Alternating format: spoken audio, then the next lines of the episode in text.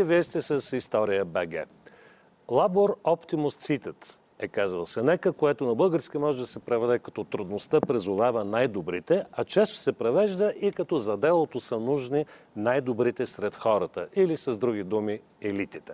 Именно за елитите между двете световни войни ще разговаряме тази вечер.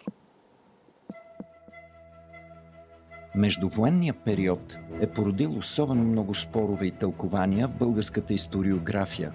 Те се отнасят до всяко отделно управление. Земеделския режим 1919-1923, сговористките правителства Александър Цанков 23-25, Андрей Ляпчев 26-31, управлението на Народния блок 31-34, Деветомайския режим 34-35 и последвалите безпартийни правителства под върховенството на монарха, еволюцията на този режим вече през войната и последните правителства преди 9 септември 1944 година. Така, нека да ви представя сега и гостите, с които ще дискутираме по темата. Това са професор Веселин Янчев от Софийска университет Свети Климент Охридски. Добър вечер. Добър вечер. Професор Веселин Методиев от Нов Български университет. Добър вечер. Добър и доцент доктор на социологическите науки Мартин Иванов от Софийска университет Свети Климент Охридски. Добър вечер. Добър вечер. А, както знаете, във Фейсбук може да ни гледате, може да ни гледате и в сайта на Българската национална телевизия, която е интересна опция, защото може да си изберете там и да гледате и стари предавания, ако са ви интересни, разбира се. Може да ни слушате и в Spotify, и в нашия подкаст. Тази вечер имаме публика. Драго ме е да приветствам тук учениците от 69-то училище Димитър Маринов. Добър вечер и на вас. След около 25 минути ще ви дам думата и вие да зададете въпроси, така че слушайте внимателно. Темата наистина е много интересна.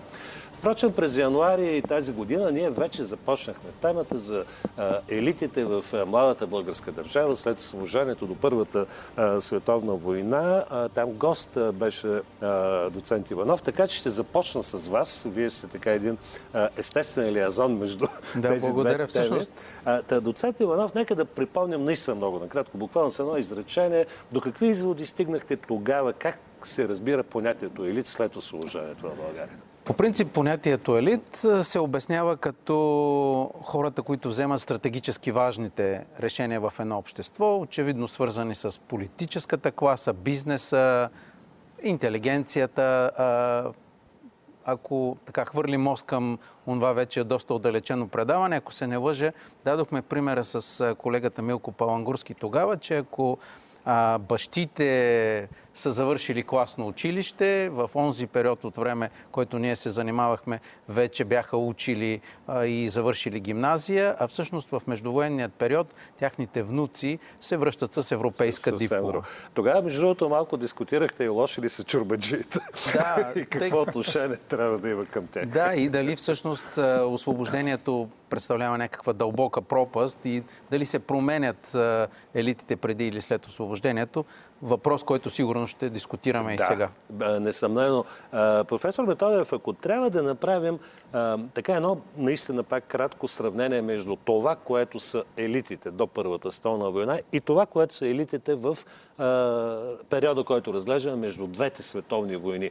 Има ли някаква съществена промяна или си има някакъв континуитет, който се продължава? Той го каза колегата Иванов, че най-важната промяна е европейски дипломи от университети. Смисъл, образователно се качват на едно друго равнище.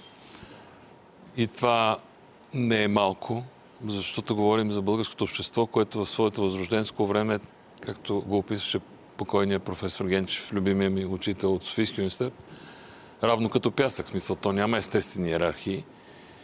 Или ако има, те са слаби, не, не до край авторитетни. И затова всяка буквичка пред името започва да ражда такъв тип признание. Например, може по Витушка и днеска да се мине, някои от по-старите сгради, да се види семейство инженер Георги Петрови. Няма госпожа. Това, да. това е, господина е починал отдавна, но той е бил инженер, защото е дошъл от Мюнхен. Говорим нали, за точно този период между войните. И това поражда авторитетно място. Или, може да го кажем, поражда елитно място в българското общество. А, това е точно така и, и все пак да дам и думата на професор Янчев. А, аз лично много съм се а, забавлявал, а, четейки Иричък, а, който от една страна е хем външен наблюдател, от друга страна и част от, част от нашия елит. Да, част от нашия елит. А, все пак има съществена промяна наистина и да. тя не е само в образованието. промяната е много съществена и аз много съм се интересувал и замислил върху този процес. Протичаш в елита на България до войните и след войните, защото аз намирам корен на промяна и те е не в позитивна посока. Според мен този елит, който е на границата живял в османското, по време на османското владичество и съзиждал българската държава, един титаничен елит, който има качества и способности, които се оказва, че следващите техни наследници, макар и с европейска диплома, макар и с много по-рафинирано поведение и с много добре познаване на света, не могат да, да, да постигнат. Защо? Защото те идват с едно съмнение в това, което е извършено в България от освобождението до 1918 година. Провала в войната, неудовлетворението от случилото се, от нивото, от тежкия мирен договор и прочие и прочие. Много бързо те решават, че това поколение и този елит, който е съзиждал България, е нещо сбъркал, не е направил като хората и трябва да търсим нещо ново, нещо различно, което да е в противоречие, не да, да изгражда един нов тип система, организация и обществена, и стопанска, и политическа, и културна. Няма го този елемент на надграждане, на уважение и признание към предишното поколение, а всяко следващо поколение като че ли в тогавашна България, започва да се счита като начало на нещо ново и коренно различно. И затова се говори за първо поколение, второ да, поколение, трето, трето поколение. Нали? И така до ден днешен. Което а, са едни тенденции за мен много, много, много а, притеснителни и обясняващи едновременно с това защо наблюдаваме определени процеси в българското общество. Да. Ами и сега съвсем логично ще започнем с политическите елити от разглеждане период. В развитието на политическите партии след войните могат да се набележат редица нови явления. Поява на масови партии, създаване под партийно ръководство на профсъюзи, младежки и женски съюзи, кооперативи и прочие – Крайно левите и крайно десните партии създават и свои нелегални паравоенни организации. Опити за обединение в самоотбрана на сходни буржуазни партии. В съзнанието на гражданството държавата бе фалирала не само материално, заплатите на чиновниците се забавяха с 6 месеца, но и преди всичко идейно. Никой не вярваше повече, че в политиката си участващите от блока партии се ръководят от идейни подбуди, а не от най-долно партийно сметкаджийство. Никой не виждаше в тях обещание за отправяне към нови брегове. Противната идея, тази на безпартийната власт, не се носеше вече в безвъздушно пространство, а се открояваше като реална альтернатива и имаше чувствителен обществен резонанс. В България няма вече държавна власт – това, което съществува, не е никаква демокрация, а чисто и просто управление на шайки. Този тон на черни краски, навяващи тъжни мисли и подхранващи песимизъм, засили в мнозина отчаяние от порядките в страната и отслаби чувствително вярата в тях, във възможността да се възстанови с досегашните средства нормален и спокоен ред в политическия живот на страната. Професор Меториев, с вас ще започна по тази тема. някак си след войните и с управлението, разбира се, с идването на власт на БЗНС, започват едни много странни процеси, като че ли политическия плурализъм, особено след 1934 година, на практика изчезва. действително, това е много, много смутно време. Ако предния период стигаме почти до гражданска война, а в следващия период стигаме до едно на практика безпартийно управление.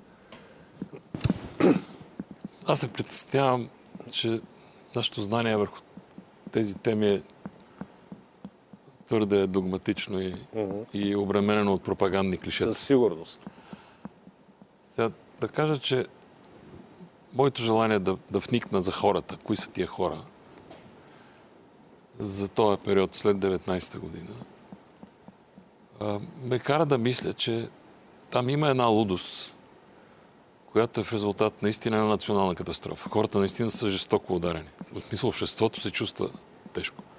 Подписването на Ньойския договор изпраща събралите се на митинг не пред Народното събрание, не пред Министерски съд, а пред дома на Вазов, който излиза, опитва се да каже нещо, почва да плаче и те почва да плачат. Това се нарича катастрофа. Национална катастрофа. И се търси кой е виновен за това нещо. И най-лошото, че се намира вина в демокрацията. Виновна е парламентарната демокрация. Това не е български това ще да кажа. Това е общо европейски Това процес. е общо европейски процес. И се появят альтернативи. Какви са альтернативите? Тоталитаризми. Дали ще бъде болшевишкия, който ще бъде тесите социалисти станат комунистическа партия, дали ще бъде и, и безкрайната идея за съсловна демокрация, без да разберем какво значи съсловна демокрация на Стамбулийски, който ще почне също да се упражнява в насилие. Дали ще бъде тия военни организации, в които също се поражда мисълта, че всичко добро се прави с насилие. Тоест има такова оглупяване, но това се преодолява. Това е според мен забележително. Защото в януари 26-та година, когато Андрей Ляпчев става министър-председател, той, че не е казал, Сомалко Кютек не е казал, но че се опитва и успява да успокои тази цялата ситуация на напрегнатост, на тероризъм, защото това е чист тероризъм между 19 и 25 в който държавата се опитва да се справя, прави го изключително несръчно, за да се справя 25-та година с последиците от атентата, ще вземат македонски чети да им помагат. Въобще е мъчителна работа. Но всичко това Ляпчев го прави така, че да спечели избори и да загуби избори и да дойде народния блок, за който стана дума.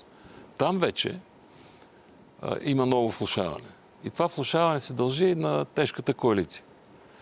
БЗНС с най-много депутати има най-малко министри. И затова има въпрос в парламента. Мисля, че 33-та година беше.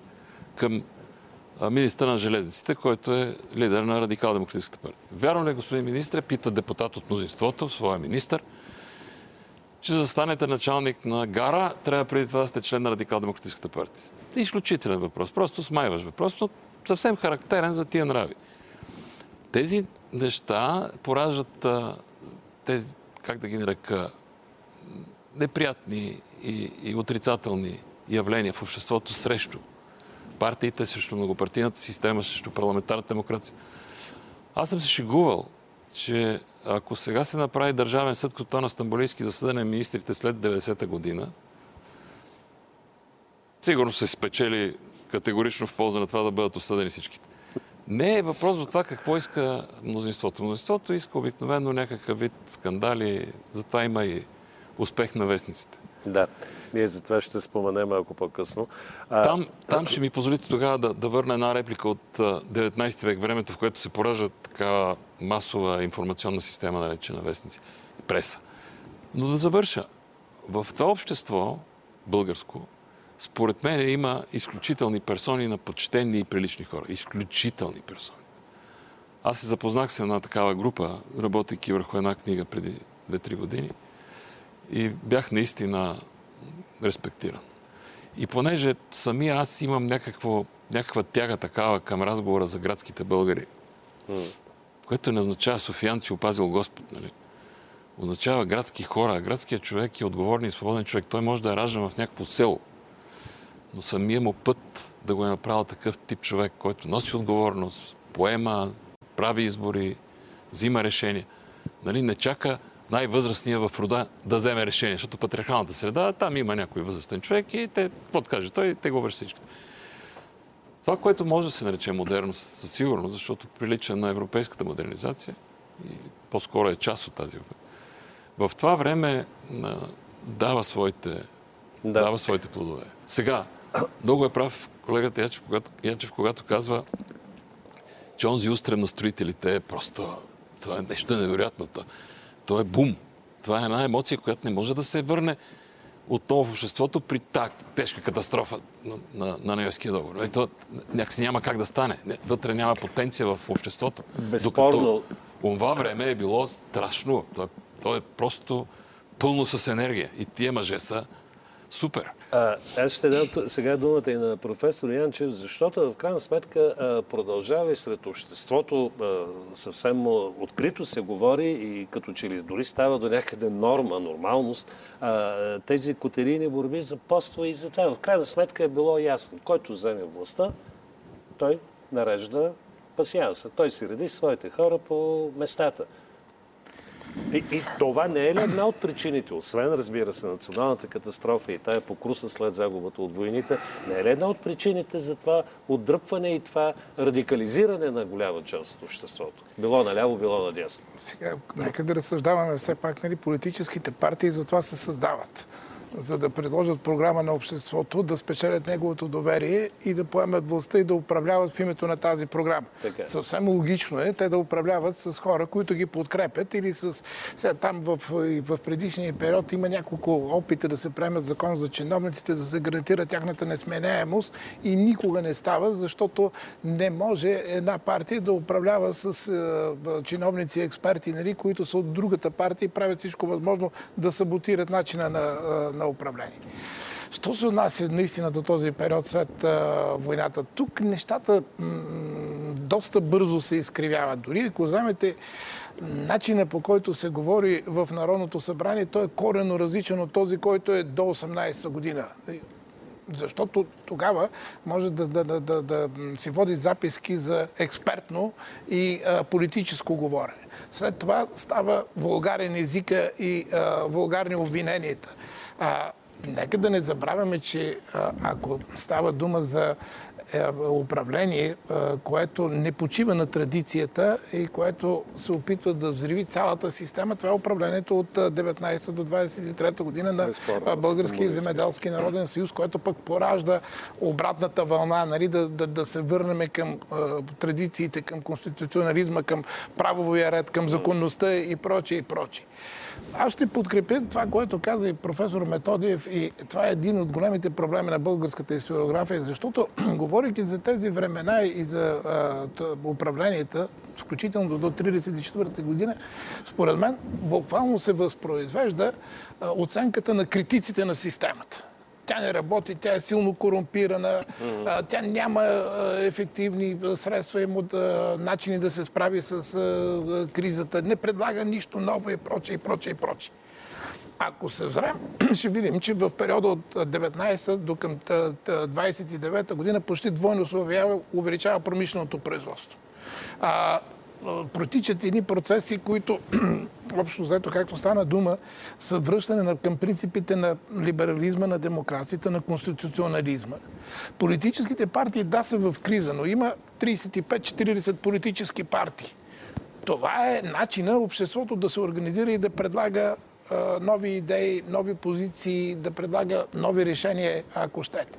И едновременно с това една много силна вълна, която казва партиите са най-голямото зло, което съществува. Те трябва да бъдат премахнати. Националните идеали и общността на, на, на народа може да се постигне само ако се премахнат политическите партии. Те са шурубаджанашки, те унищожават а, а, потенциала на българската нация, на българския народ.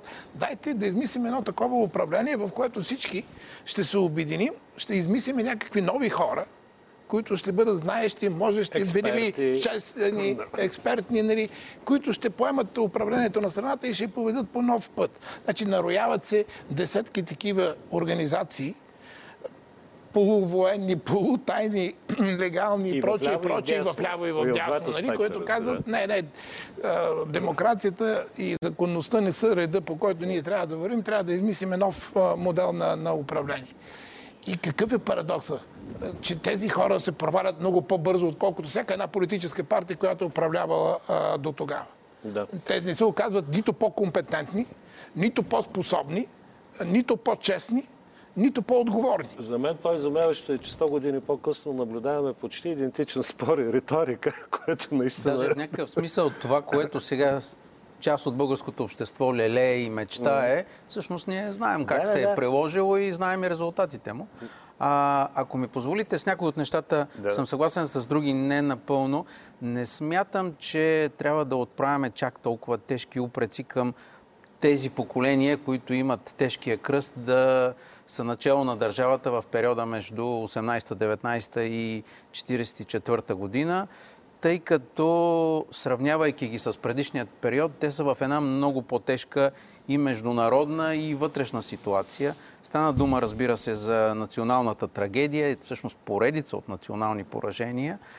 И пропуснахме обаче да говорим за голямата депресия, която всъщност отключва всички тези лудости и бесове, И не само в България. дълго, Даже напротив, в България бесовете някак си са под...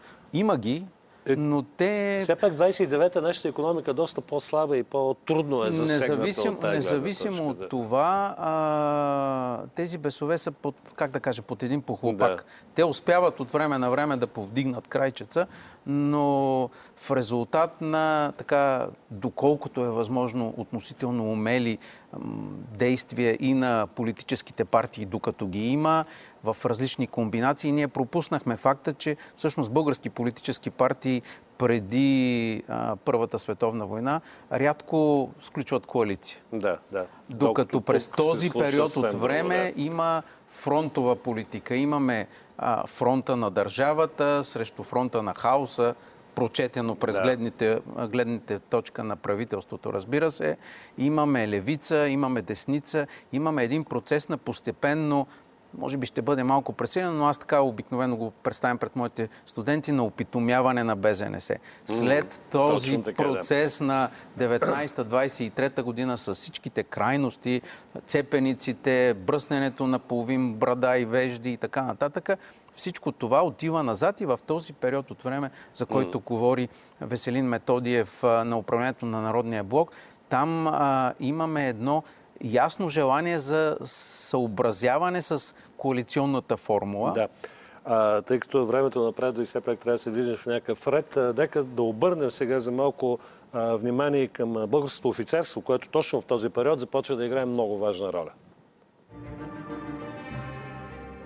Привилегированото офицерство се оформило в своеобразно кастово затворено общество.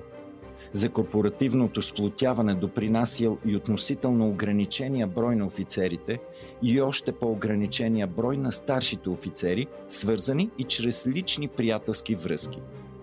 След 1923 година цар Борис, както и мнозинството граждани, вярваше твърдо, че след като бе свалила режима на Стамбулийски, военната лига не трябваше вече да се меси в политиката.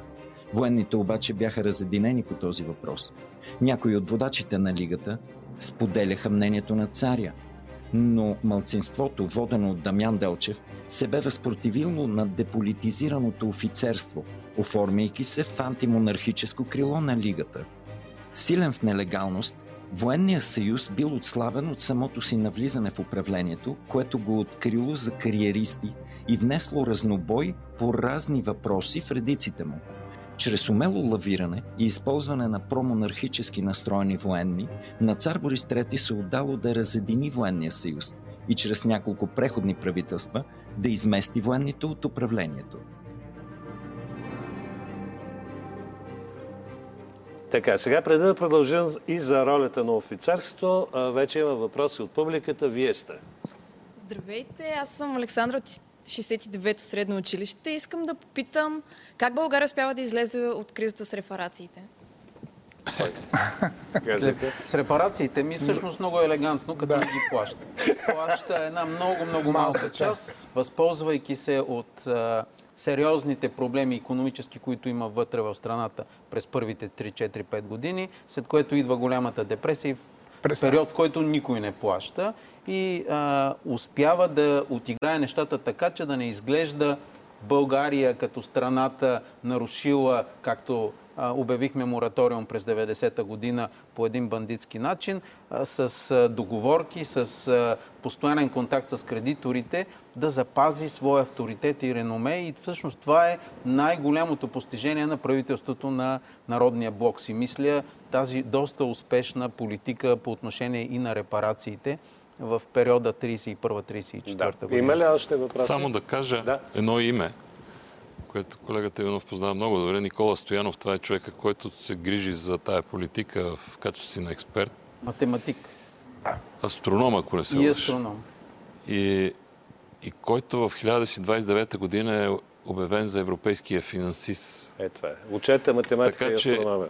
има личности да се свърши това голямо дело, защото то не е нещо е така. Хитрина.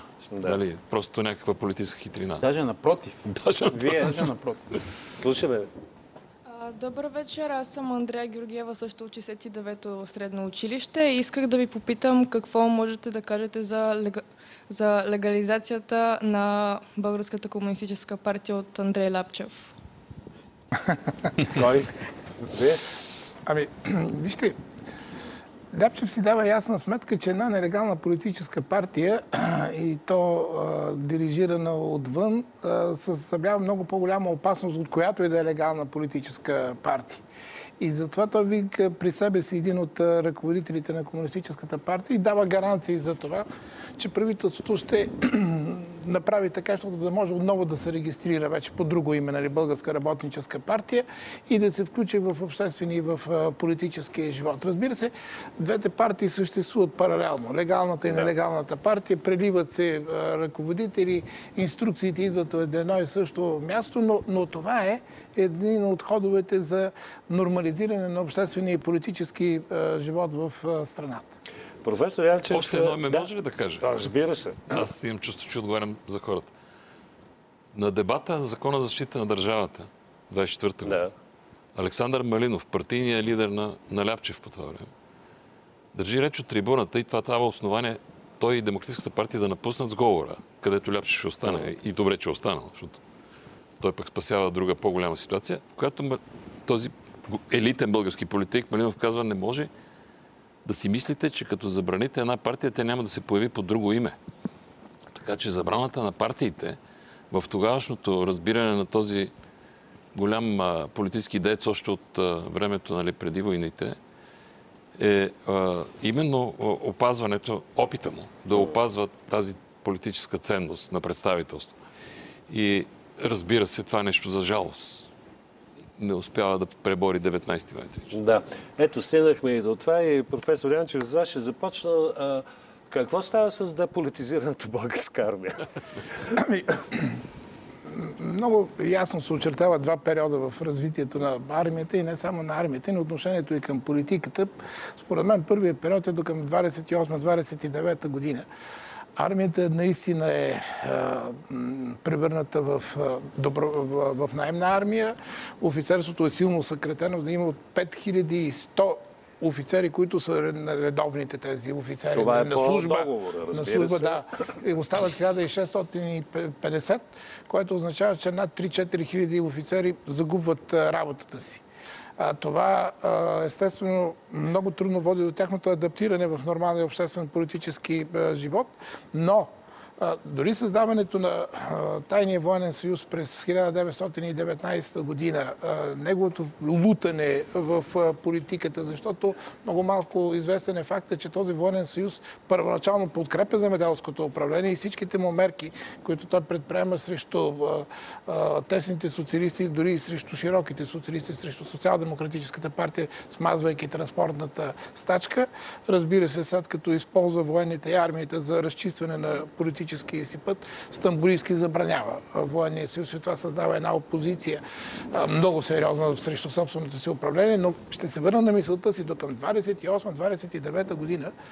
Българското офицерство и действащо и запасно плътно стои зад принципите на спазване на конституционализма, законността и демокрацията в страната друг път сме говорили тук в това студио за преврата на 9 юни и така нататък. 28 година, когато Ким Мон Георгиев излиза от правителството на Андрей Ляпчев по един несъстоятелен повод, нали, обвинявайки го, че сключения външен заем и искането за преструктуриране на банката е някакво много опасно престъпление срещу суверенитета на а, българската държавност, изведнъж се оказват много синхронизирани нещата излиза от правителството Кимон Георгиев, преминава в звено, което вече е създадено от Димо Казасов и има много стройна програма за промяна на съществуващото държавно управление. По същото време неговия съратник Дамян Велчев тръгва да създава таен военен съюз. Кое е общото между звено Кимон Георгиев и Тайния военен съюз. Че те вече стъпват на принципа на отричане на парламентарно-демократичния и правов ред, който съществува в страната и се обявяват за налагане на нов ред. Още не им е съвсем ясно дали този ред ще бъде безпартиен, еднопартиен но всеки случай трябва да се създаде едно ново управление, което да не почива върху партиите, което да ограничи свободите, политическите и гражданите на българския народ, да се създаде една, както те се изразяват, контролирана или дирижирана демокрация в страната, което да въведе нова финансова система, нова организация на общинското управление и въобще една серия от мерки, нали, които как да кажа, паралелно, успоредно се говорят както от средите на военните, така и от страна на звено, така и на други, като Българска родна защита и други офицерски а, организации. Именно тези кръгове създават това настроение, за което говорихме. За крайна безперспективност, за а, необходимостта от радикални реформи, за спасителна акция отново на, на, на, на армията. И те ще наложат всъщност извършването на нов държавен преврат на 19 май 1934 година. И 44 година на 9 септември има един континуитет в тези политици, така да се каже. Но... И то деградираш. Да, деградираш мен, континуитет, наистина. Но... Интересното, че и трите преврата свалят Муравиев като да. министр. Мал шанс. Последния път министър.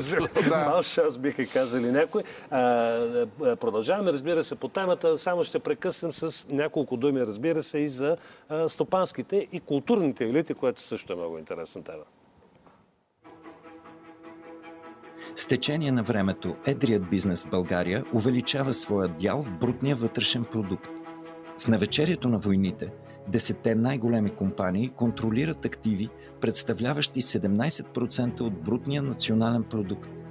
Само три десетилетия по-късно техният дял се отвоява до 33%. В края на досоциалистическия период групата на 50-те водещи фирми концентрира 93,2% от ресурсите, контролирани от едрия български бизнес. Притежавайки активи, на стойност почти половината от брутния вътрешен продукт, стопанския елит разполага с важен лост за налагане на своите интереси. Когато през 20-те години на 20 век Владимир Василев създава списание Златорок, българската литература вече е излязла от периода на национална самодостатъчност. Но българският културен модел вече е несъвместим и с пиедесталното отношение към европейските влияния – това предполага не извеждане на полемичния акцент родно-чуждо, а намирането на най-оригиналния синтез между традиция и новаторство. Така Златорок също изгражда елитарно културно пространство, но много по-класическо и диалогично отворено от това на списание Мисъл. Така, доцент Иванов, в е, този период е, ние продължаваме да сме 82% аграрна държава. 74, да, но някъде, добре, разликата е там. незначителна. Да. да, безспорно България продължава да бъде една предимно аграрна страна. До 46-та година преброяването дава тези цифри 74, което обаче не означава, че градовете не нарастват. И ако, и това си мислех, идвайки насам, е една от съществените отлики на периода до войните и след войните, ако до войните практически бихме могли да инвентаризираме почти всички елитни родове с тяхните биографични разклонения, женитби, кумове, сватове и така нататък, в междувоенния период нещата стават значително по-сложни и практически, може би, би било невъзможно да сме толкова подробни, защото и бизнеса, и културата, и останалите области, които не се разглеждаме като части от нашия национален елит през междувоенния период от време, нарастват значително. Нараства и тяхното качество, както говорихме в началото, но за да не отида прекалено далече, само няколко думи за българския бизнес. Българския бизнес е много шокиран от случващото се през периода, особено 22-23 година и се решава на стъпка един единствен път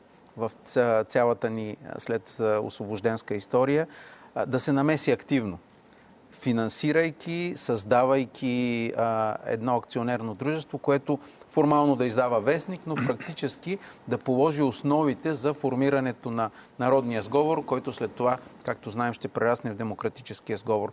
Това е...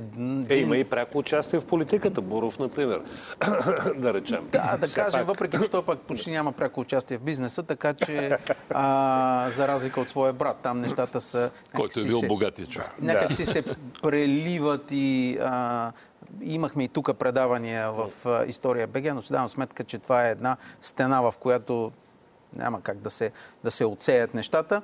Но а, а, любопитното за българския ядър бизнес е, че той успява да надскочи а, насърчението по закон, а, държавата ти гарантира някакви mm. парникови условия, ти да правиш някакви малки фабрички. Нещата през този междувоенен период, особено през 30-те и 4, началото на 40-те години, значително излизат от този наивен а, младенчески период и с а, наместа... Но линията на етатизъм си има почти през цялото време, все пак. Тя да, някакси има добри корени, като че ли. Добри го казвам. Безспорно, безспорно. Тук пък липсва колегата ни Румен Аврамов, който да. би могъл да, да направи много силна защита на тази хипотеза. Но а, това, което исках да кажа е, че всъщност бизнеса се почувства истински застрашен в този период от време 22-23 година, поради което а, в някакъв смисъл а, успява да отгледа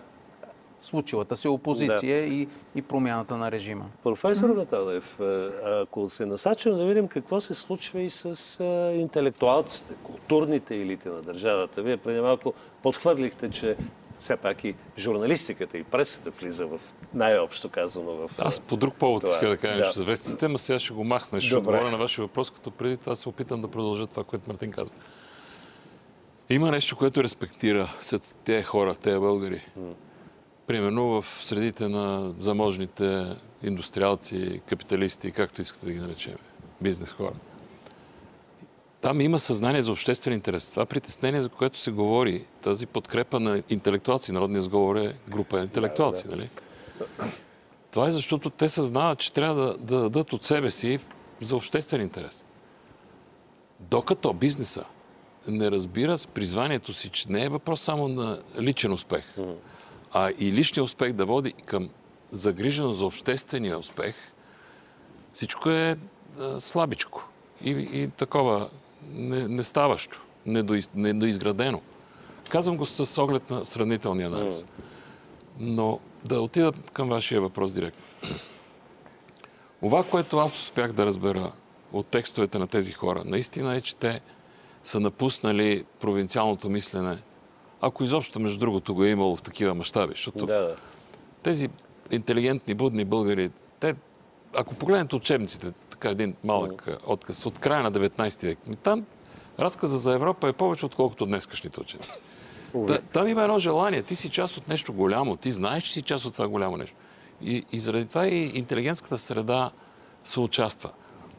Минаването през тези сериозни университетски среди, идването тук с психология, с философия, с социология на модерна специалност тогава, всичко това дава възможност и това в Златорок, за който стана дума, е изписано в текстове. Да пипнеш най-най-чувствителните неща, да произведеш това, което те безпокои. Една от ключовите думи е безпокойство. Тези хора отново са се притеснявали. Значи, от една страна бизнесът съзнава какво е обществен интерес, от друга страна интелигенцията не си е самодостатъчна, а се мъчи да търси пътища, къде да се отиде, как да се отиде. Някои от тях ще залитнат. Едни ще отидат, примерно, да обясняват, че това с болшевизма не е толкова страшно. Не на страница на Златорок, там Василев не го е позволявал, но Други пък ще отидат на другия край. Примерно там в Златорок има такъв автор, който ще се радва на, на нацистската идея. Има хора, които не са в Златорок, като професор Владикин, един блестящ български юрист, който пък ще вземе да си харесва някакъв корпоративен модел на италианския фашизъм.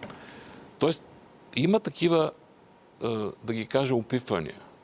Защото това е главно в интелигентската среда, това е наивитет. Че ще дойде момента, в който ще ни управляват само умни, сериозни, порядъчни хора. Такъв момент човешкото битие няма. Но не се е случило да... никъде по света, няма да се случи и на Разбира се. Нека да си кажем истината, че същите тези е, поляризации, да ги наречем, особено за които споменахте, те ги има и в една демократична страна, като във Франция. По същия този период можем даже, да цитираме имената. Даже, даже мисля, че ако ние вляво сме дали голям принос, дясно нямаме. Да. Защото вие казвате крайно леви и крайно десни. Ние в дясно имаме някакви бих ги нарекал малко така несериозни форми. Да, нямаме хора Това, с... което се случва, ще се случи с момента, в който ще изчезнат партията, ще се спре Конституцията, войните ще се разпаднат, както стана дума тук в вашия репортаж, и цар Борис ще трябва да поеме сам а, цялата работа. Ето стигнахме и до него, защото особено след 1934 година се засилват така доста авторитарни тенденции в нашето общество и все по-съществена става ролята на монарха. Кой ще започне? През ранните си години на трона, 1918-1919 година, Борис беше скромен млад човек, който не тревожеше никого. По-специално не изглеждаше да има някакви амбиции извън церемониалните функции на един модерен конституционен монарх. А за неприятелите на династията той беше безопасен и вероятно само временен представител на една институция, която скоро щеше да бъде премахната – Крайният песимизъм и разочарованията на Борис не водеха началото си от атентата в Света неделя. Още от 9 юни той не можа да се примири с военния преврат, нито да установи приятелско сътрудничество с новия режим. В интимен кръг Борис често правеше забележки като Народът в тази нещастна страна е добър, но неговите водачи и псевдоинтелигенцията му са лоши. Ако една единствена нощ може да промени човек, то за цар Борис такава бе нощта срещу 19 май.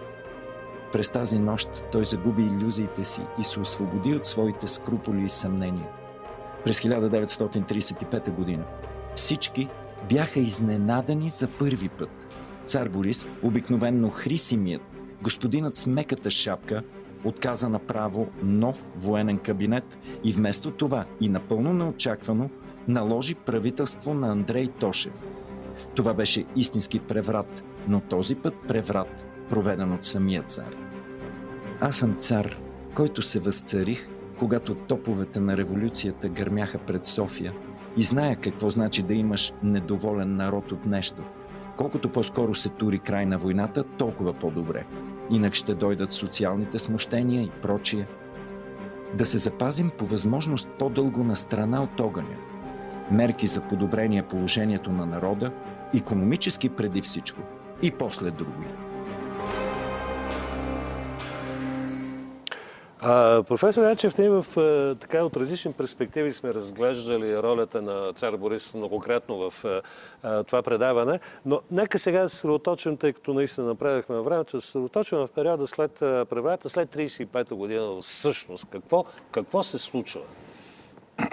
Случва се поемане на отговорността от страна на цар Борис III за цялостното управление на страната. Значи той решава, че очевидно с повече с политическите партии не може да се работи, макар че не е съвсем категоричен. Той продължава да има една идея, една иллюзия, че би могло да се направи една коалиция между двете най-силни и влиятелни политически партии в България по това време.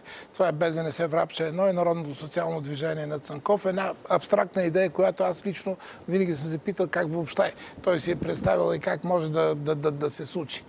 Според мен това е една огромна, как да кажа, не бих казал грешка, но то поема на една огромна отговорност, защото устранявайки политическите партии от политическия живот, цялата отговорност за доброто и лошото, за случилото и се не случилото се, се персонализира в, в царската корона, макар че по принцип нали, царската фигура би трябвало да обединява и да, да, да води нацията.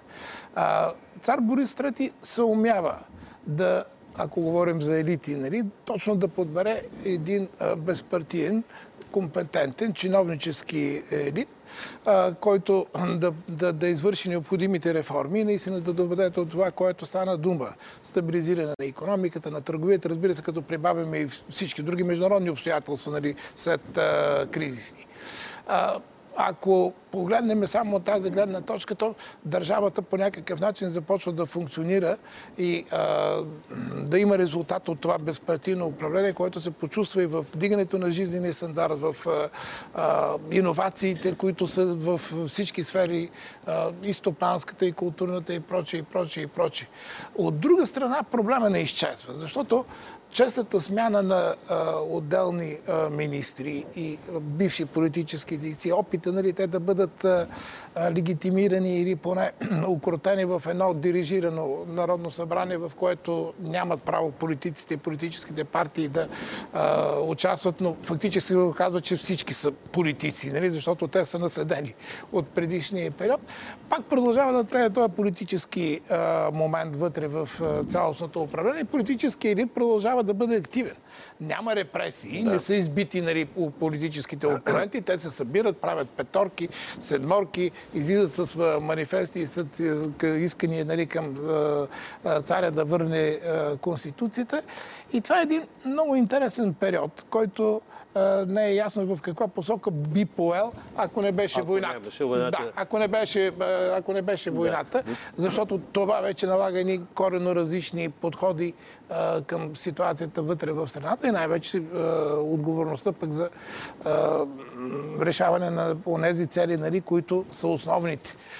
А именно ревизията на договора да. от 1919 година. Доцент Янов отдавна вече никой сериозно не използва онзи е, термин на марксическата историография за монархофашизъм и така нататък. Отдавна е оборен, мисля, че няма човек, който е запознат с науката история. Поне тук няма. Боя се, тоест, радвам се и мисля, че вече никъде няма. А, но... Не сте съвсем прав. да, но все пак, все пак, как бихме определили а, този режим, който тогава... Окей, той е безпар... безпартиен, авторитарен. Той е авторитарен. Да. да. А, а, ако ми позволите, да, да, ще отида една стъпка назад. Ако а, между българската криза от края на 80-те години, свалянето, детронирането на Батенберг до а, Първата световна война, българската политическа история минава под титаничната сянка на един властен монарх Фердинанд. Периода между двете световни войни е корено различен и всъщност Борис излиза реално напред на сцената едва след този, нека го наречем, контрапреврат да. от 35-та година, за който стана и в дума в предното видео. И заради това в наскоро издадените спомени на Никола Мушанов, той прави едно много тънко наблюдение. Това е един човек, който е бил заедно с царя близо 4 години и много повече преди това. А, и срещайки го през 40-та година, му казва, Ваше Величество, вие сте различен човек. Което ме накара да си мисля, че всъщност и Борис се променя. Mm-hmm. И цар Борис има, ако използваме новата дигитална терминология, имаме Борис 1.0 и Борис 2.0. И Борис 2.0 е доста различен от Борис 1.0. Той носи старият си фамилен багаж, това, че е трябвало да израсне в тази тежка семейна среда, че е трябвало да започне царуването си в един период от време, в който не е сигурен дали следващия ден няма да бъде евентуално обявена република. Стамбулийски го нарича вълче, църче, така с едни подигравателни думи. А, но той си, може би, дава сметка. Аз се опитах да разсъждавам пред студентите ми в един лекционен курс, посветен на, и на тези проблеми. Може би си дава сметка, че той е един от малкото, които би могъл да върне военните в казармите, което към онзи период от време изглежда като най-належащата задача. Да. Освен това, той е и човека, който може би би могъл да постигне някакъв баланс на външно-политическата сцена, която пък се задава като следващият много голям проблем. И най-вероятно сигурно си казва, че иска да, да си го върне на всички тези политици, които не са се съобразявали, организирали са преврати и са го преследвали по нощите, за да подписва указите за тяхното назначаване, а той се е крил, както знаем, във Врана да. и така нататък, и така нататък. А, явно, че Борис а, някак си малко дори зорлен, може би, но се опитва да, а, да внесе едно успокояване в обществото, което, за съжаление, международната политическа ситуация не, го позволява, не му позволява. Но той действително голям степен го постига и а, професор Методев отново за личността на Борис и неговата роля в това отношение. Причупено през елитите, разбира се. Да, да, не съм най-големия познавач на цар Борис III, но да кажа за една голяма изненада на цар Борис III. Когато се възстановява парламента без конституция, излиза един закон с 160 депутати. Избират се по един изключително недемократичен начин тези хора. Забранява се на определени групи да се кандидатират и така нататък. Това е някаква чиновническа игра. 100 човека казват, че са в подкрепа на правителството и 60 казват, че са в опозиция на правителството. Значи неговия номер не е минал. Когато въведеш авторитарен режим, ампутираш альтернативата, ти осъждаш волю-неволю, без да съзнаваш или съзнавайки, собственото си общество и държава на една пътека. И когато тази една пътека е реваншизма към Ньойския договор, то всичко е било ясно за всеки, според мен, е по-разумен човек, че ние ще отидеме там. Не може Димитър Пешев, този велик български политик, който има главна роля за спасяването на българските евреи, в края на 30-те години да държи реч какъв велик политик е Хитлер. Нали? Това е, то си е шизофрения страшна. Това е урок, който трябва да бъде научен. Не посягай на альтернативата. Посегнеш ли, ще ти се случат страшни неща. Например, ще дойдат комунистите. Това мисля, че поради ред причини, обективни, субективни, не е важно в момента, трябва днеска много често да се казва. Когато не си съгласен, не дей. Когато не приемаш хора конкретно, не ги приемай. Но не, да не ти минава през ума, че можеш да лишиш обществото от альтернатива. Смисъла на демокрацията е да има, да има е други. И, и когато ти ще кажеш, не, аз съм, и когато извадиш една експертиза, както казва Вестоянчев, такива професор Янчев, нали, хора, които безспорно са компетентни. Сетих се за Марко Рязков, защото съм учел да. и биография. И, да, една страшно силна личност, така, персонаж, който си върши работата, министра на финансите. Ти какво като ги събереш тия хора? А после твърди се, че през един от съветите си цар Борис е казал, може би, вече във войната, може би трябваше все пак да има опозиция, която да се изяви на другата страна на тези, които воюват. А, а тези хора ги е имало. Хора, които са били на страната на, на Франция, на Великобритания, на Съединените щати ги е имало. А, така а, че да, това е за мен... стремеж към единство на нацията, и той, е- единство на елитите, единство в а, възпитанието, образованието. Е, това е, това, да, е, това е, това е настъпка да. от авторитарното в тоталитарното. А ги няма тези вече а, изявени политици елите, като, като Малинов, нали, който Той това нещо го разбира още 20-те години. Нали. Не може да има една партия, която да представлява а, целият дясно мислиш или а, демократично Сега мислиш. Сега ще ви дам думата народ. и вече за вашето обобщение, защото на там отидохме. За жалост ни остана време да говорим за една по-приятна част. Все пак да не забравяме, че това е епохата на, на влизането на джазовата музика, грамофона, радиото, а, щях да кажа Журове. кастофона, киното. Киното, курортите се появяват, локали, заведения. Въобще хайлайфа си живее, да не си мислим, че са били толкова задръстени въобще нашите прадеди, разбира се и западното влияние, но за всичко това е в някое друго предаване. А, сега вече ще ви помоля да минем към обобщението и в крайна сметка да изясним успява ли да посрещне трудностите на а, своето време и на ниво е нашия елит. Тогава с вас започваме до центъра. Ами ние имахме един микроспор в самото начало. Аз си мисля, че предвид а, изключително тежкия кръст, който им се пада, този много труден в международен и във вътрешен аспект период, нашия политически елит постига малко повече, отколкото бихме се надявали да постигне. Тоест, това е вашата оптимистична тема. Може би това е моята оптимистична тема. И това, което наистина искам да кажа в финал, с него и започнах, нека да не си мислим, че ако реализираме някои от тези циркулиращи напоследък идеи за намаляване на парламента, а, радикално на преустройство на политическата ни система, ще постигнем нещо много по-различно от това, което се постига през 30-те години, втората половина. Ние сме го експериментирали, Точно. горе-долу знаем резултат. Да, какъв? Професор Методев, вашето кратко И аз мисля, че става дума за трудно време и за много достойни хора. Господи, вие сте мек, става въпрос за едно от най-трудните времена в 20 век. Има по-трудно след 9 септември. А, вярно е обаче и другото. Има една заражаща се простотия. Едно упростачване на средата. Това е вярно. Нали? И, и, и там тези по-образованите, да кажем дори по-скромните, е трябвало да влязат в сблъсък с някакви ужасяващи вагабонти, да го кажа на език, който тогава са ползвали. И, и тези линии до 19 май 1934 година все пак наддалява, да кажем, демократичния разум. След това обаче се тръгва по онзи път. Да. А онзи път е лош път. Професор Янчев и Ами, вашето ако се върнем към а, това време, ние ще видим колко много често се употребява една дума възраждане. А, всички политически партии са групирани или има няколко такива политически партии, които използват думата възраждане необходимо нещо, необходимостта от едно ново начало в българската политика, економика, обществен живот и прочие, прочие, прочие.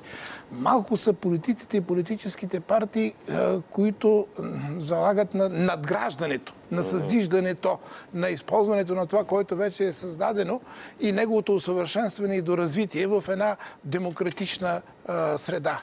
Значи този период показва нещо, което мисля, че е много важно и наистина поучително, че не можеш да създадеш ефективен и действащ елит, ако ограничиш правото на свобода и правото на избор. Трябва да има право на свобода и право на избор, за да може да съществува елит, който да взема правилните решения.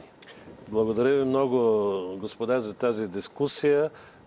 Аз ще завърша, изразявайки нашето покруса от тъжната вест. Днес ни напусна професор Ивайло Дичев, един истински представител на съвременен интелектуален академичен елит и мога да добавя само, че ще ни липсва неговия либерален глас. Бог да го прости.